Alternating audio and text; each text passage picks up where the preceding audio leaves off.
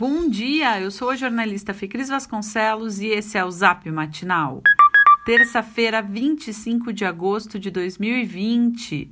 Essa semana é o exato oposto da semana passada, como já deu para perceber. Em vez de caminharmos para o frio, vamos rumo ao calor.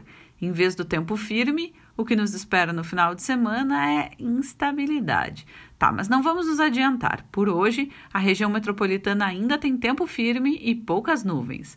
Mas as temperaturas estão subindo. Em Porto Alegre, mínima de 12 e máxima de 24 graus. O prefeito Nelson Marquesa Júnior protocolou ontem a sua defesa no processo de impeachment que tramita contra ele na Câmara Municipal de Porto Alegre. 41 páginas tentam rebater os pontos trazidos pela acusação. Além disso, já foram incluídas no processo 29 testemunhas, entre elas o ex-ministro da Saúde, Luiz Henrique Mandetta. Em uma live, logo depois de entregar o documento, Marquesa disse que não tem a intenção de renunciar ao cargo. Três meses antes do fim do mandato, ser destituído impediria o prefeito de concorrer à reeleição, como ele já anunciou pretender. O colegiado que recebeu o documento deve decidir até a próxima segunda-feira se arquiva ou dá prosseguimento ao processo. Em caso de arquivamento, a decisão deverá ser chancelada pelo plenário da Casa, onde o prefeito viu 31 dos 35 votantes dizerem sim à abertura do processo. As UTI de Porto Alegre estão operando com estabilidade. A ocupação na tarde de ontem era a menor em 25 dias, com 306 pessoas recebendo tratamento intensivo, uma redução de 8,1% com relação à semana passada. Em entrevista ao Jornal do Comércio, o secretário municipal de saúde, Pablo Stirmer, afirmou que a capital vive uma situação de estabilização.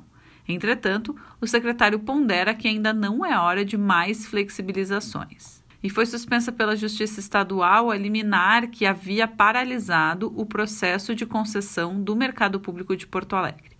Com dois grupos habilitados à disputa, a abertura dos envelopes estava cancelada após decisão do Tribunal de Contas do Estado, mas agora já foi agendada para a próxima quarta-feira, às duas horas da tarde. O TCE considera que a concessão teria de ter o aval da Câmara dos Vereadores. Já o município entende que não há necessidade, pois trata-se de uma transferência de gestão e não alienação ou outro tipo de uso do patrimônio, assim como ocorreu nos processos do Auditório Araújo Viana e do Teatro Túlio Piva, ambos sem autorização legislativa o Banrisul aguarda a liberação do governo federal para acessar os recursos e começar a liberar empréstimos do Programa Nacional de Apoio às Microempresas e Empresas de Pequeno Porte, o PRONAMP. O Rio Grande do Sul foi o segundo estado do Brasil que mais emprestou dinheiro do programa, num total de 1 bilhão 780 milhões de reais.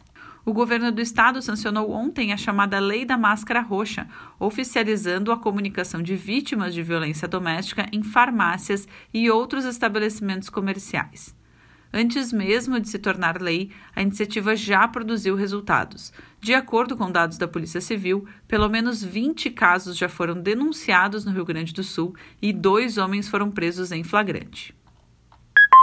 Esse foi o Zap Matinal com notícias gratuitas todos os dias no seu celular. Se você quiser sugerir alguém para também receber esses boletins, o link está nesse texto que você recebeu.